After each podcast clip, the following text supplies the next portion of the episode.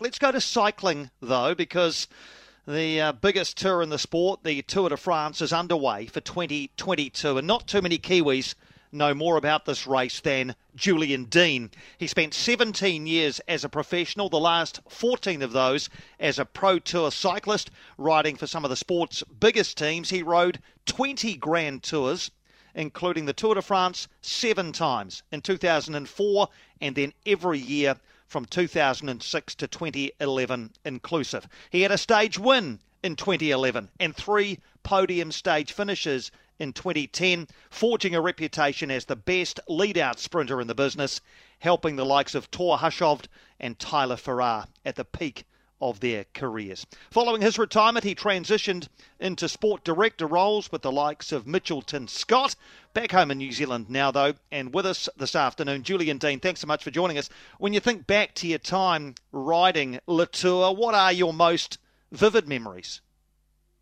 I think, there's lots of vivid memories, but, if you really want to talk about good ones, it's just the electrifying atmosphere that you have day in and day out based around that event. We see it on TV here in New Zealand.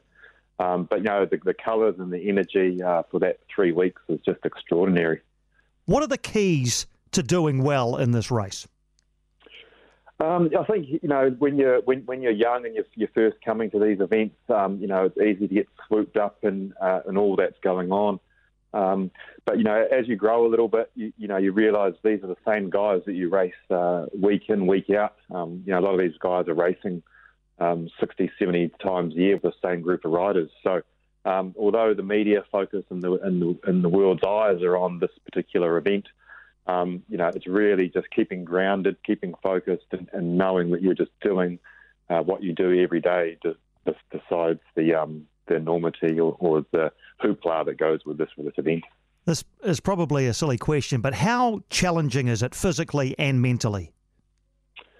Yeah, I think, mentally there's always a lot of pressure on the Tour de France, for these Tour de France teams. Of all the races that they do a year, and they do upward of 300 days racing, and remembering Tour de France is only 21 of those, 80% of a team's exposure comes from the Tour de France. So, from sponsors, from managers, there's a lot of pressure on the teams, and really the key to that is just absorbing that pressure. And like I said, just going back to the basics.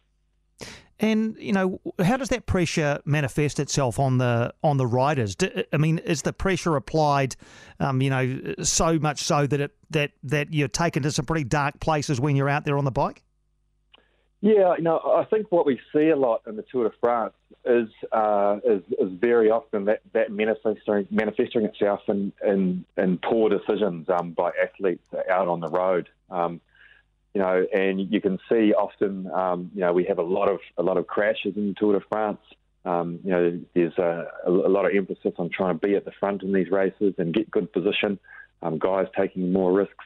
But also, if you remember back in the headbutt situation that I had, I can't even think when it was, now I'm going to say 2010 or whatever, with Mark Renshaw, that was a second weekend. There's been a lot of duelling during that Tour de France with his team. Hot day, and decisions can be made that are a bit rash sometimes. So you've got to be really careful around that stuff. And is there much chat between the riders during stages, or are you really just focusing on riding the bike too much to be engaging in chit-chat? Yeah, one of the differences with Tour de France compared to other races that we do throughout the year is that it's live coverage from kilometre zero right through to the finish. So what that means is that even in the early stages of the race, if you can get out in a breakaway with a couple of other guys or by yourself or represent your team early on in the stage, you're in front of the TV camera, you're getting exposure, you're getting value for your sponsors. So what you find in the Tour de France, that racing's very intense from kilometre zero, and even more so we've been finding this, since COVID, this racing seems to be like a little bit more desperate. Particularly the Tour de France, there's not really much time for chat at all during the stages. From kilometre zero, everyone's gunning to try and get that exposure for their sponsors on the TV cameras in the early part of the stage if they can. How important are the mountain stages? It really depends on a team's objectives. So, you take Pogačar and Primoz Roglic this year, they're probably the two key favourites. The mountain stages and the time trials for them are really, really key. But the interesting thing is, particularly this year's Tour de France, where the race starts in Denmark. So there's three stages in Denmark. They come down into northern France, and they've got in northern France there a stage on the cobbles, which they throw in every 3 or 4 years. So early on, these stages are important, but the key mountain climbers, the guys that are going for the overall for the yellow jersey in Paris, they'll be wanting to make their big inroads against each other when they get into the mountains and try and crack their rivals there. So that's really the place they'll be trying to do that. How do cyclists feel about riding on the cobbles? It's really, one of the interesting things with road cycling is, you get, in one race at the Tour de France, you get varying types of riders. They've got riders that will be going to this Tour de France specifically to target that cobble stage in the Tour de France. But you'll find your sort of lightweight climbers, they really struggle on those cobbles. Remembering these lightweight climbers, they're around 56 to 60 kilos. So these cobbles, they throw a lot back at you, and these lightweight guys get bounced around a lot. So not so good for those pure climber guys, but the bigger guys tend to cope all right. You mentioned Tadej Pogačar, two-time defending champion, riding for UAE Team Emirates. Would he be a fairly firm favourite again for you, Julian?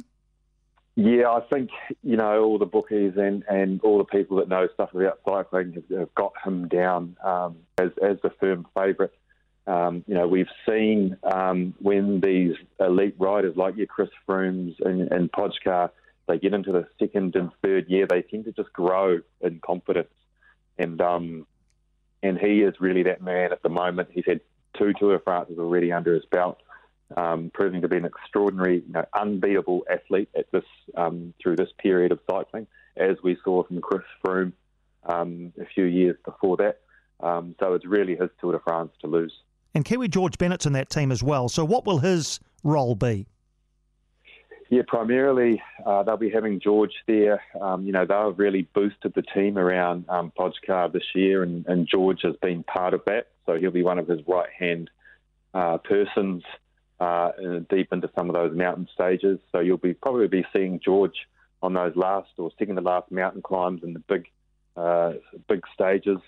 We get to really around stage 13 and 14 when we first get down to the Alps there. We'll be seeing George a lot then. And you'll probably see him right beside Pogačar, trying to keep some of those favourites like Geraint Thomas from Ineos and like Primoz Roglic under control and control that race for Tadej Pogačar. And Jack Bauer is the other Kiwi I can see in the field riding for Bike Exchange, Jayco. What does success look like for Jack Bauer? So, yeah, Jack's there. The team Bike Exchange, Jayco, they are really primarily or only focusing on stages this year. So you'll be seeing Jack do a lot of the early work in stages, I'd imagine, trying to keep the race under control for the sprint stages. They've got one of the world's best sprinters in that team, in Dylan Groenewegen, the Dutch rider.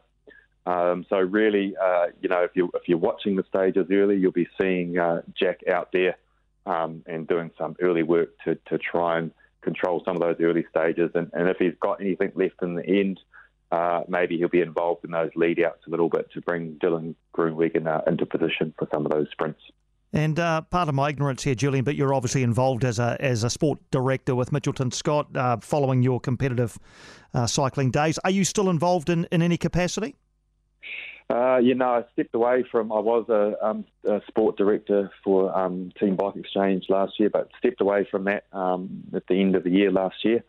So not directly involved anymore, but yeah, obviously still, after 25 years in the industry, still plenty of contacts and always in contact with the riders and certainly lots of people throughout the different teams. So looking forward to being able to sit back and watch this Tour de France with a really different set of eyes. Great stuff. Well, you've given us great insight, Julian. Thanks so much for joining us on Weekend Sport across New Zealand, and we'll enjoy the late nights and the sleepless nights ahead as the Tour de France plays out. Yeah, very much looking forward to it. Thank you.